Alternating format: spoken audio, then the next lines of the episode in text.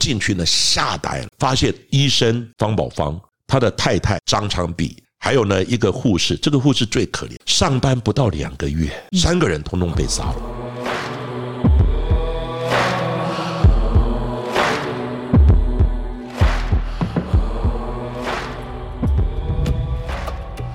马上换回到异色答案以及 Podcast 故弄玄虚，我是 DK，我是 D 嫂。今天我们请到一个非常重量级人物，他在这个台湾剑士领域耕耘了三十三年，他就是谢松善阿善师。那我们请阿善师跟大家打声招呼。大家好，我是阿善师。另外呢，也要谢谢 DK 还有 DI 嫂给我这个机会，好来跟大家呢一起碰面。客气客气的，对，因为这次是阿善师二访我们异色档案，难得有这个机会了，真的。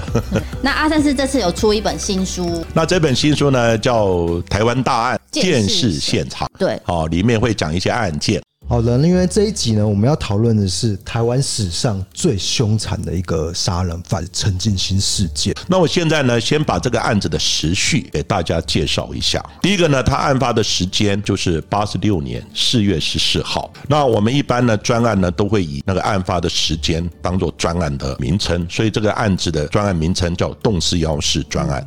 是这样子呢，在新北市林口区的时候，有一天早上呢，就是白冰冰的女儿呢，白小燕呢，然后她要上学的途中被绑架了。家人呢发现她没有上学，所以就很紧张，然后开始找人。可是当时还不知道发生什么事情。那最后呢，是陈进是他们呢逼迫白小燕呢写下求救信，剪断她的小指头，然后寄给白冰冰的时候，警方才知道哇，原来这个白小燕是被。绑架了，而且呢，当时也不知道是谁干的，只知道说这个人非常的狠。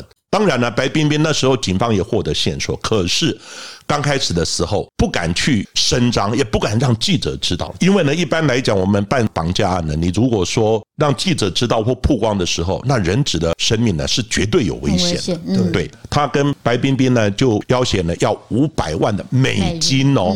当然了，那时候呢，白冰因为他的政商关系很好，他赎金也准备好了，而且他说还不能连号的，还要旧的。哇，那旧的时候呢，到哪里去找啊？而且呢，在几天之内就要把它筹起好。那筹好之后呢，当然就开始联络，陆陆续续就联络呢，说要开始交赎款。可是呢，这个案子最大的败笔就是呢，记者知道消息之后，虽然没有曝光，每天等在白冰冰的家门口，车子出来就跟着走，等于是曝光了。所以呢，从大概十九号一直到二十五号，他们呢陆陆续续好有变换了几次赎款的地点，总共有七次。白冰冰不希望警方来跟，可是记者他挡不了啊。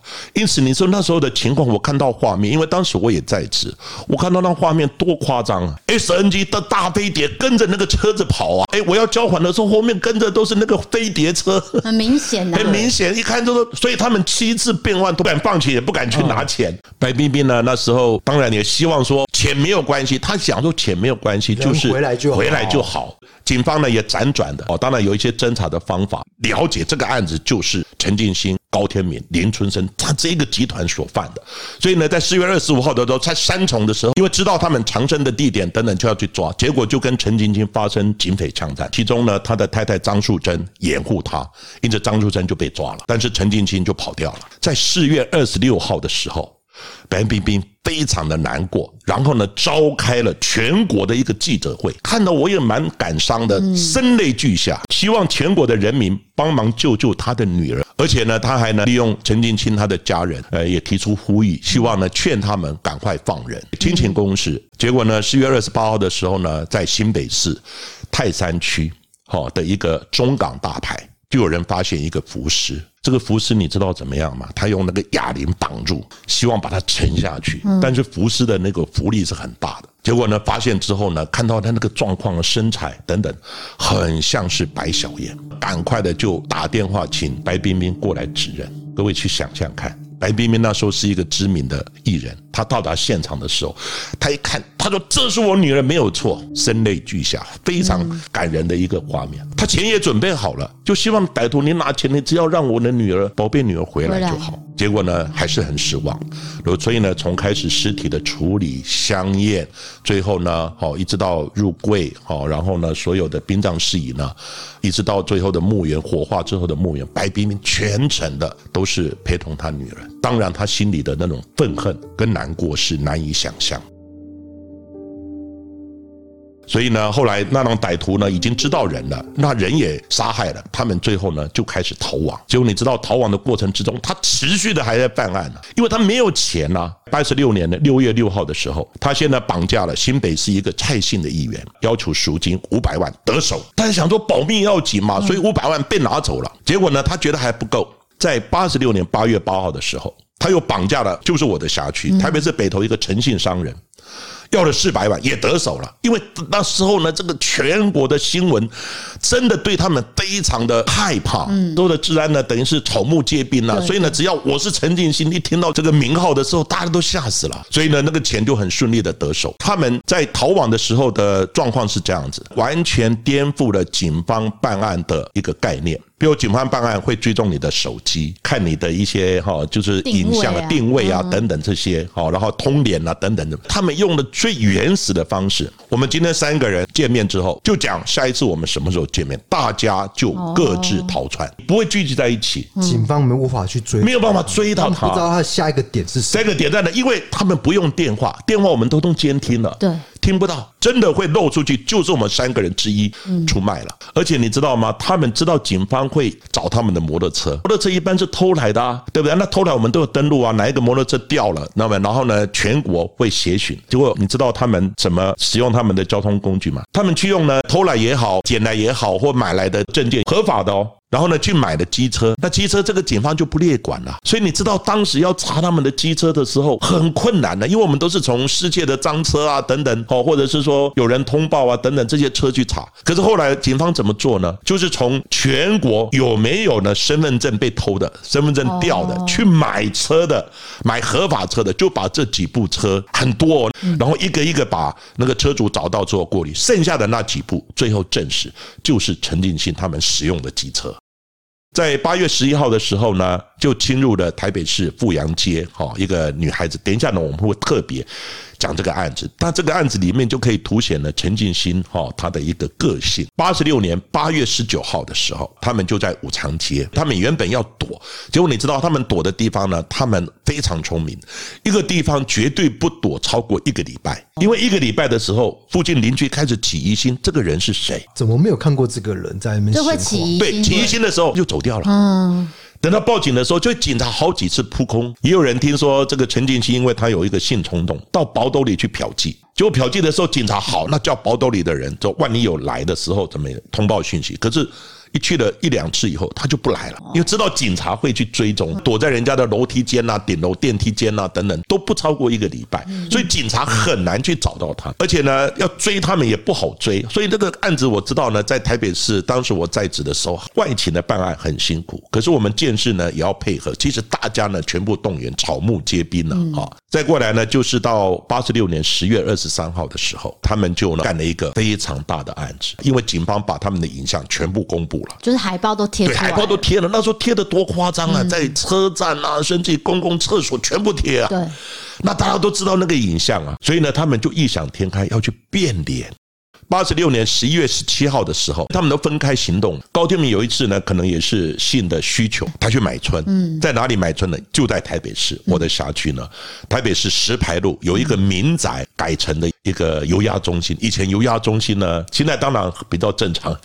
哦哦，黑的，有奸淫的，奸淫的。以前很多油压中心都有事情。嗯，结果呢，油压中心去的时候，因为他骑了摩托车，警方过滤出来用偷来的身份证过滤的，结果呢，这部摩托。车被一个县民，一个民众哦，他是警方的县民，发现，哎，怎么有一个车号？因为平常像我们警察呢，这个会拜托县民，哎，五元搞我垮的哈，你附近有这里，哎，这里掐不，这里摆啊，被他认出来了。认出来以后呢，通知那个警察来，警察看没有错啊，这个就是他们骑的机车，动员所有的人来包围。那个时候发生非常激烈的警匪枪战。然后高天明他是双枪侠，真的是双枪侠，跟那个周润跟周润一样的。那警方攻坚呐，他要从窗户跳出去，外面的霹雳小组马上又整个火网就打进来，所以他没有办法逃。最后呢，想一想，就举枪自尽。剩下最后一个陈进兴，顿时一靠。因为陈进兴呢，我形容是游泳吴某，谋略的大半都是高天民跟林春生两个相继的自杀之后，后来怎么办呢？最后他实在是走投无路，因此呢，就在隔天八十六年十一月十八号，一直到十九号的凌晨哦，就是跨了两天，到台北市行义路呢，挟持了南非武官呢左茂起，他通知警方，我要举行了记者会，通知所有的记者来采访，他有冤屈，他要寻求政治庇护，我有被政治迫害，而且你要准备飞机给我，我要跑到第三国。各位知道呢，全国的电视网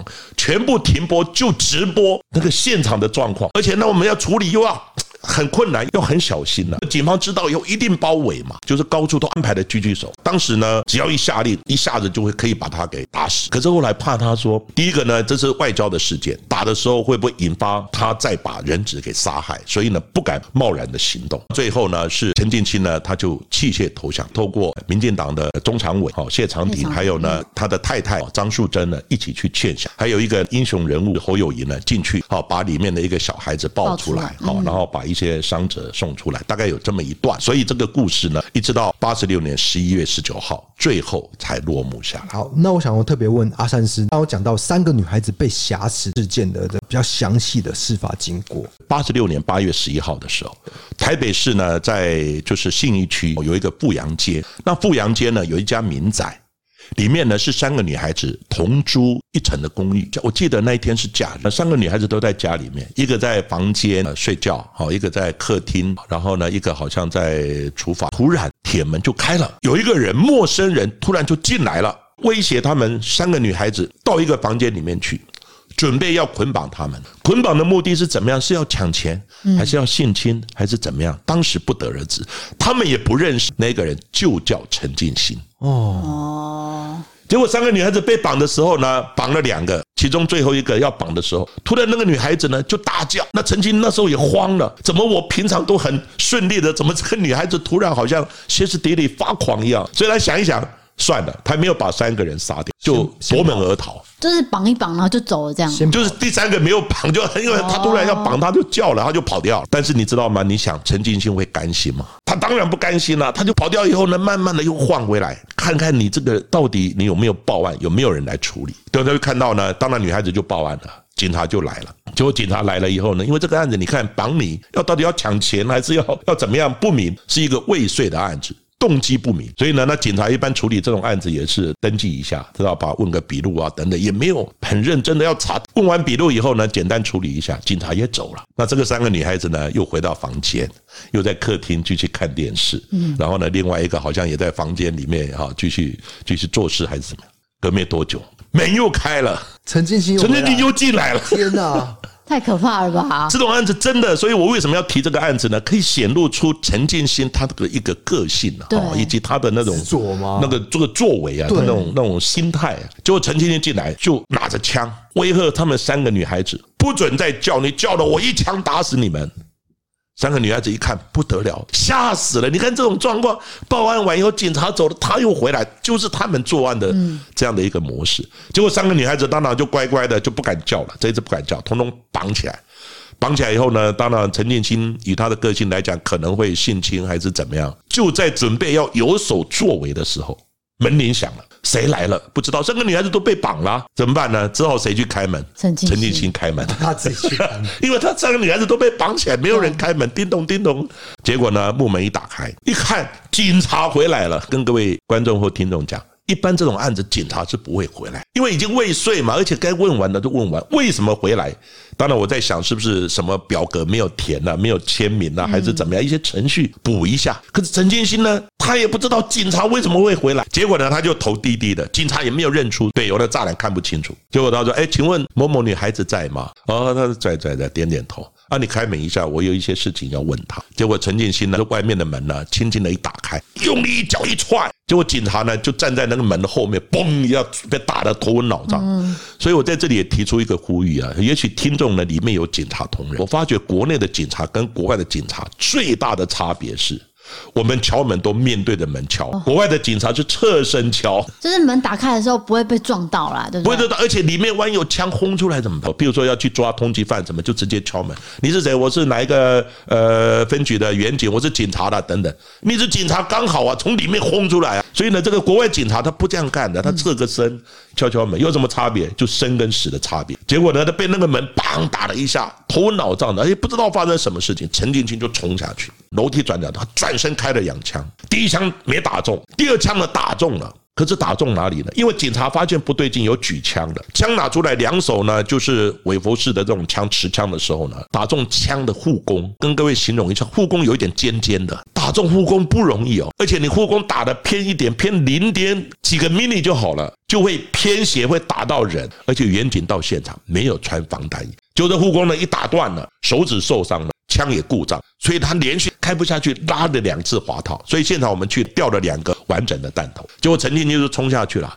他们来是两个人，另外一个人还在底下呢，这个等于是等待。结果就听到枪声，他也愣住了，他不知道发生什么事情。陈进清就从上面冲下去，拿着枪哦，跟警察擦身而过。那时候陈进清真的要杀那个警察太容易了，枪拿出来，嘣一枪就打掉。所以陈进清对这个警察也没有开枪，警察看到他也吓了一跳。结果呢，陈进清冲下去之后，刚好有一个小孩子骑脚踏车，他把小孩子拉下来，跳上小孩子的脚踏这样骑，直接就冲走。请问这个时候，远景如果下来骑摩托车追，会追不到吗？我跟各位讲，真的吓死！因为那时候碰到陈进清，知道一定会火拼，而且陈进清是亡命之徒，所以那时候警察真的是腿可能就走不动了。不然的话，你摩托车追一个骑脚踏车，怎么会追不到呢？但这个就是这个案子呢比较特别的地方。接下来我们请阿三师讲一下这个五常街枪战的秘辛，这个呢是一般媒体无法听到的内幕消息哦。那这个案子的经过是这样子：八十六年的八月十九号的时候，在台北市呢五常街五十三巷跟龙江路呢三百二十八巷的巷口，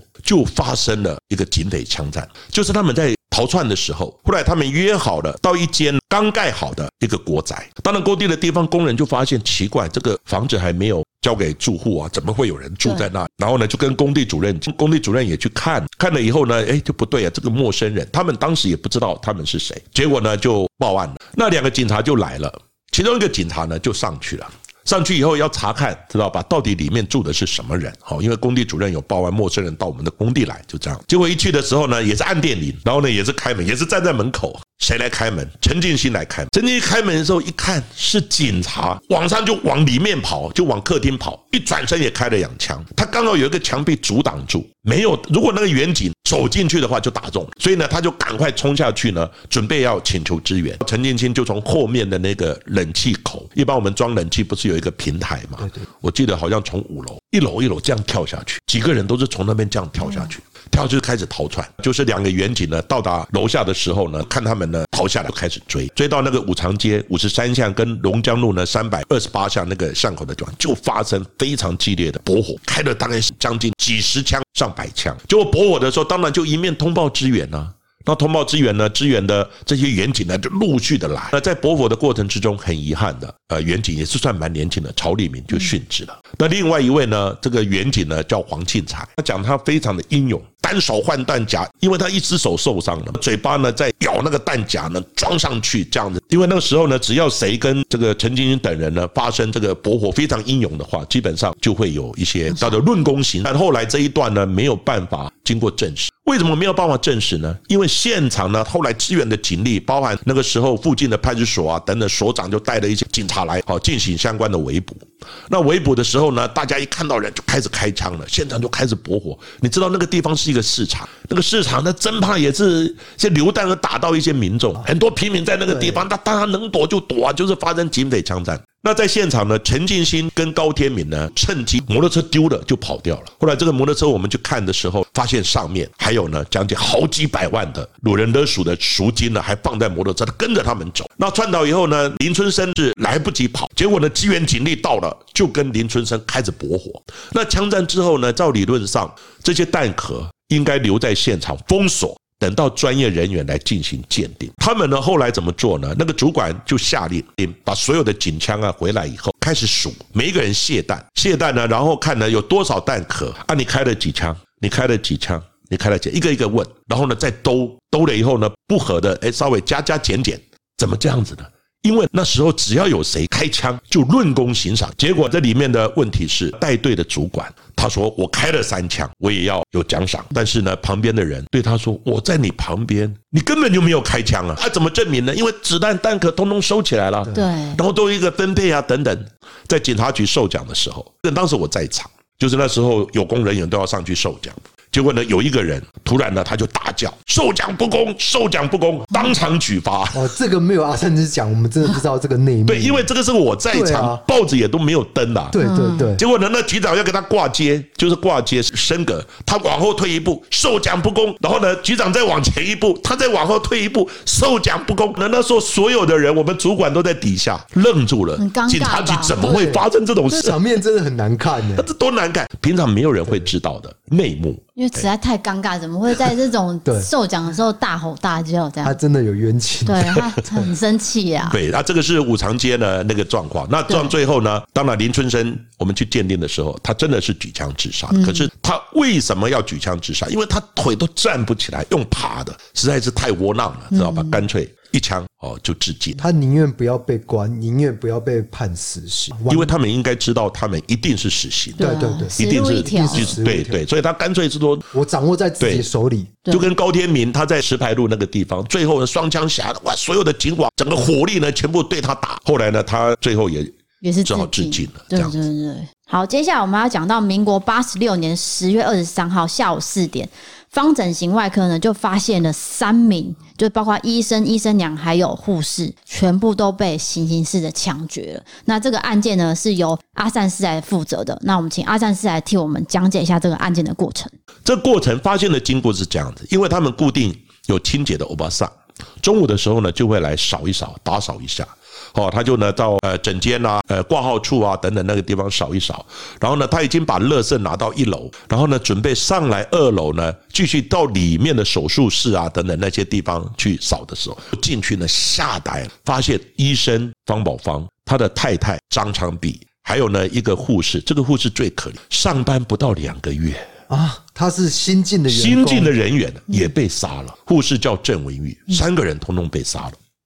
他当然，他也吓死了，赶快就报案了。我印象很深刻，我一接到这个通报，我说在哪里？整形外科。我心想整形外科，结果我们就到现场了，哇，真的很惨，全部头部呢一枪都是行刑式的，一枪毙命。我先叙述呢这几个被害人呢的一个状况。方宝芳呢，他是手术的手套还戴着，眼睛被蒙起来，嘴巴蒙起来，脚背就是用胶带绑起来，头部一枪，坐在浴室的马桶的上面。手套，然后两手就垂下，那个血像瀑布一样就流到那个马桶上。他是这样的一个施法。结果你看呢，他手套戴着，手套上有血，这是不是关键证据啊？医生的太太呢，医生娘呢，张昌碧，他是倒在手术室的旁边，地上呢，他也是眼睛蒙起来，脚呢被绑起来，都是用胶带啊，也是头部一枪，从上面直接对着地上打，碎掉了就卡在那个出口的地方。护士眼睛绑起来。可是脚没有绑，就想说为什么这个脚没有绑呢？我们当时也不以为意。然后呢，这个案子是谁干的？怎么回事？所以我们就开始进行现场的勘查。就勘查的时候呢，我们首先发生了问诊室，就是医生平常在问诊的时候，有一叠的病历。刚开始原本我们以为是医疗纠纷，就是整形医疗纠纷，我不满意等等。结果发现医疗纠纷。必要杀三个人嘛？你对着医生痛打一顿等等，或者对着医生来就好了。你需要把护士这些都给杀掉吗？当时我印象很深刻，有一张白纸，上面画了两道眉毛。就掉在医生坐的那个椅子上面。我在想那个过程可能是他要跟他叙述，还没有讲的时候，哎呀，民工啊，民工啊，赶快就把他拖拖到手术室。所以医生拿的那个纸又不知道怎么办呢，就掉在那个椅子上面。我在想那个过程就可能是这样。我跟你说明了，好心跟你说明了，民工啊，来进来，来进来了，就是可能就把他拖进去要做手术。所以那张纸就掉在那个椅子上，把现场的那个地方手术的地方呢，还有那个手术的工具，因为你手术不可能没有刀啊，没有缝合针线啊，不可能啊。所以呢，我们就把那个有两个碗，只有一个手术刀，还有几个缝合针线，哦，还有镊子等等，我们就带着这个碗去请教专业的整形外科的医生，这个可能变脸吗？医生说不可能，变脸是多大的工程啊，对不对？那一定要全身麻醉啊，不是这两碗的这个手术一个缝合针线刀子这样就可以解决的。所以后来那个血呢验出来是高天明的，在石牌路呢，高天明举枪自杀的时候，我到现场，我第一个最想知道你做了什么手术。后来发现他是怎么样，因为高天明有很深的双眼皮，他要求医生双眼皮缝合成为单眼皮，杀了三个人。当时我在看的时候，我还挑到他的眼皮的地方，发现缝合针线还没有拆线。刚做完手术，等到他愈合的时候，还没有拆线就杀了三个人。可是这样，应该警方还是认得出来这个人是高天明。当然认得出来啊，他这个很小的一个手术。对呀，很小手，整个脸型还是一样。可能我在想，他们要做变脸等等，不可能，因为变脸不是这个简单的道具就可以完成的。所以他就想，那好，那就把我要跟你说明画眉毛、画眼睛要怎么做。但是呢，可能时间匆忙就。那还有一个呢，在现场的时候，我们发现呢，没有弹壳。一般现在枪呢，左轮枪是不会掉弹壳的，比较少。那现在的都是九零的手枪会掉弹壳，因为它那个机制不一样。所以呢，我发现弹壳被捡走，但是弹头他没有办法捡，因为有的弹头跑到哪里他搞不清楚。我们就知道这个人一定是惯用枪支的。我在这里也不能教太多，变成是教导，我教会，教教坏了，教会了。这个秘密不能讲。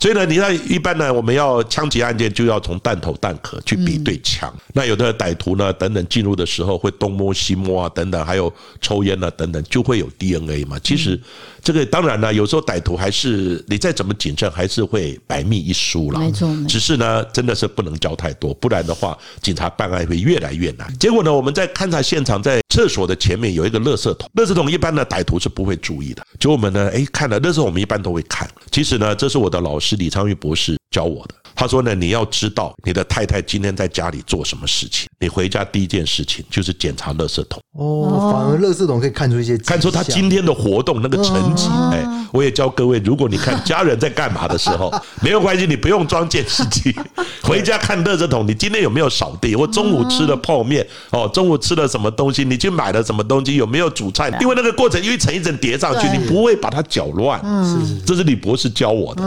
所以呢，我们在翻的时候，哎，突然发现里面呢有一个弹壳。其实他捡弹壳的时候，他有一个弹壳就找不到，嗯，因为他跳到垃圾桶去了。后来这个弹壳也是一个关键，因为有弹头嘛，弹壳后来才能比对那个枪支。另外就谈到了那个护士呢郑文宇，那脚为什么没有被绑？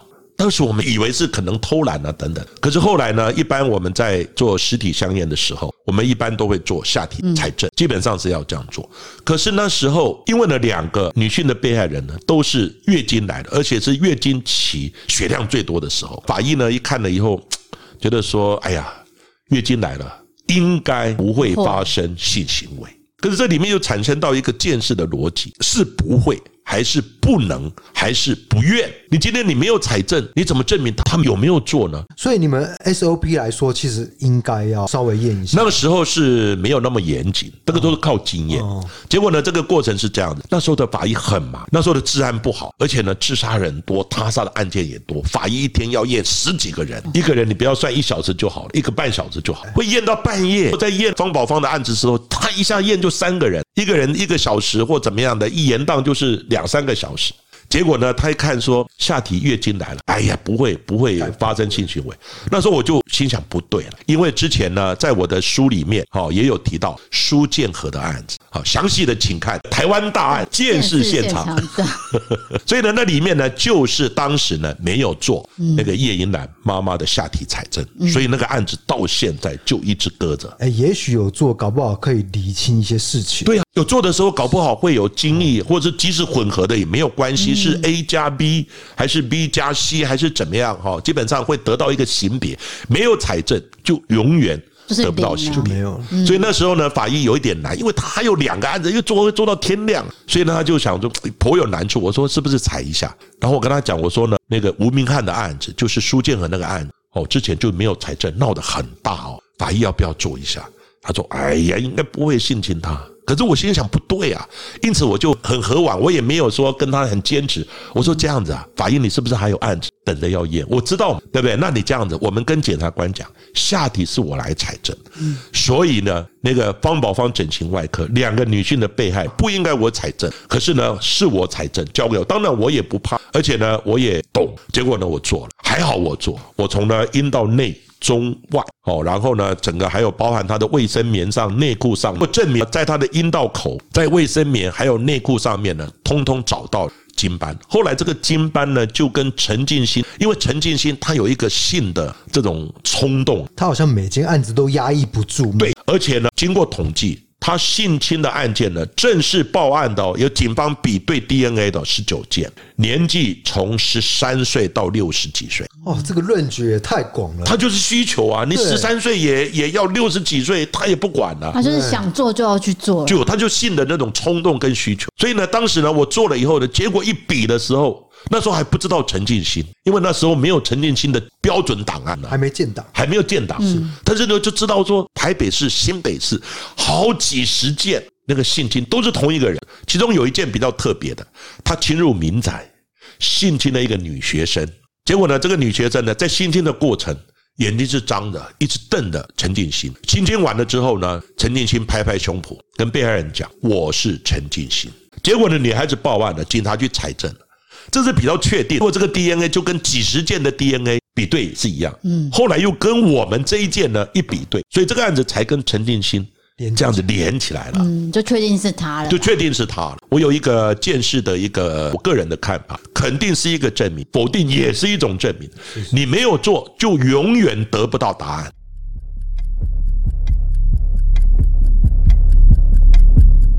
我谈到这个案子，其实心里也蛮沉重的啊，因为杀了太多人。虽然事隔那么久了，不过呢，我不认为每一个人本来生下来就是坏人，我不相信这样子。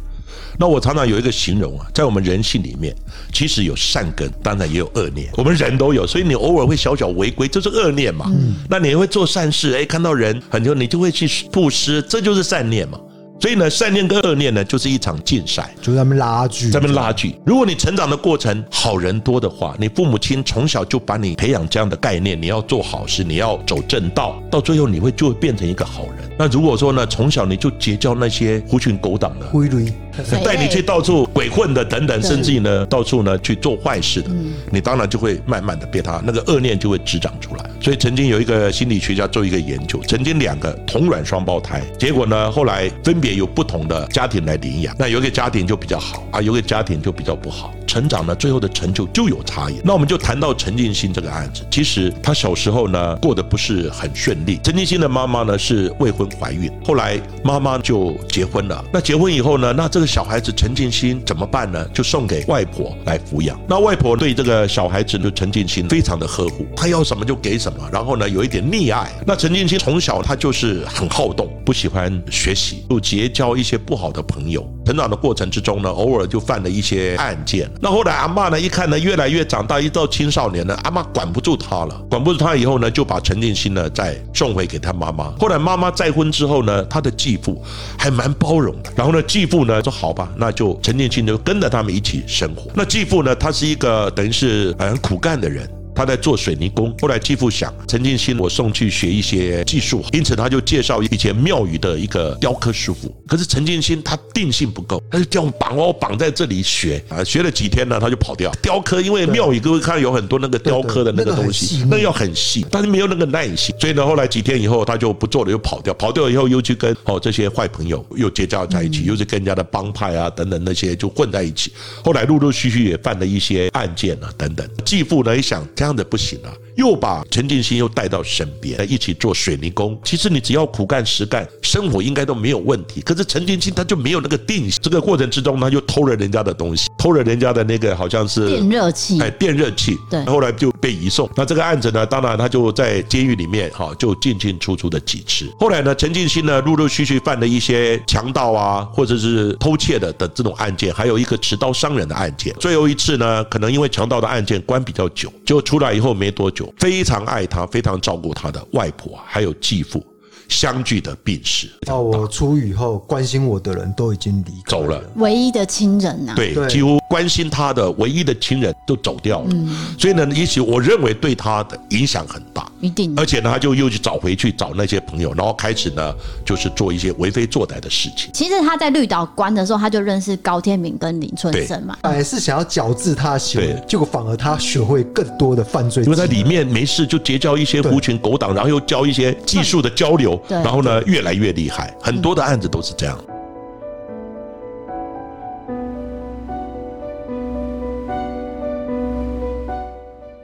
我们知道阿善师呢最近出了一本新书，我们请阿善师帮我们稍微介绍一下，还有这个剑士生涯的一些心路历程。这个新书呢叫做《台湾大案剑士现场》，那之前的旧书呢叫做《阿善师的告白》，就一位老探长的剑士实录。好，一半左右呢是用旧书的那个案件。为什么要用旧书的案件呢？因为那些案件是非常经典的案子。像之前我也在异色档案里面有谈到吴氏命案，对对对，对不对？还有呢江国庆的案子，我们可能也没有在节目谈到，但是呢这些案子都很大的。还有刚刚讲苏建和的案子，还有林宅血案，林宅血案超大的，都超大的案子。为什么会出新书？我也跟各位说明一下，包含异色档案的听众，包含我自己的 p o c k e t 阿善式的见识实录的听众。听完我们节目的时候，有这种一股冲动要去买书，到处买都买不到。出版社呢也听到了，也知道了，然后呢就会跟我讲，可不可以保留一些旧书的案件，另外呢再增加一些新案，然后再增加一些见识的概念，包含一些图片啊等等这些东西。这本书呢里面很重要的就是有一些概念，我要跟各位说明一下。第一个呢就是说，每一个刑案其实都是非常悲惨的，都是被害人用生命。成就我们的专业，塑造一个现场，我们把它称为一个道场。另外一个呢，就是我们建设人员，其实我们做很多工作都一样，你要认真做，你要提升你的专业，可以做到一百分。可对有的人就说，反正得过且过，知道吧？我不要太精进，我不要太努力，有做就好。这个很多人的心态，所以你可以做六十分，也可以做九十到一百分。六十分的问题会怎么样？你是把问题转移到检察官、法官的身上，你没有认真采证，那没有认真采证，案子移送了，那法官、检察官要起诉他，还是要判他有罪，还是无罪，就会产生这样的一个挣扎。另外呢，我还有提到的一个就是说，其实我们的。惩罚呢？一个人做坏事的惩罚有两种惩罚，一个呢叫做司法的惩罚，一个叫做道德的惩罚。所以有很多人做了以后呢，哎，他逃过了，为什么？因为的证据被他毁灭了，他也不讲，然后呢也没有证人，现场没有什么证据，结果法官只好放了他，他就偷笑，我逃过了司法的惩罚。但是我告诉各位听众或观众，如果你做了这个事情，你杀了一个人，请问？你那个心里面会完全抹灭掉这件事情？你认为可能吗？不可能，疙瘩还是在。所以呢，我把它称为心法或是心牢，心牢才是真正的、永远的无期徒刑。另外一个就是无罪呢，跟无辜的概念。无罪是我们司法惩治失败了，为什么呢？因为你证据被你毁灭了，或是你隐藏了，或是你做了很多的预防啊等等，所以呢，没有足够的证据来定你的罪，这个叫无罪。无辜是怎么样？其实我真的没有做这个案子，可能我是被冤枉的，叫无辜。可是很多人把无罪等于无辜，无罪是因为法律惩治不了你，所以刚刚讲我们才有新法来惩治你。好的，那非常感谢阿善师的分享啊！毕竟鉴识这门专业在社会上真的是非常特别的一个职业啊。那相信我们听众听了老探长的告白以后呢，希望是会有很多心得与收获的。有很多网友对于鉴识领域有很多疑问，我们收集了许多网友的提问。那有些问题是真的蛮无厘头的，究竟阿善师会如何来回答呢？敬请期待下集的阿善是 Q&A。今天的节目就到这边了，我们下次见，拜拜。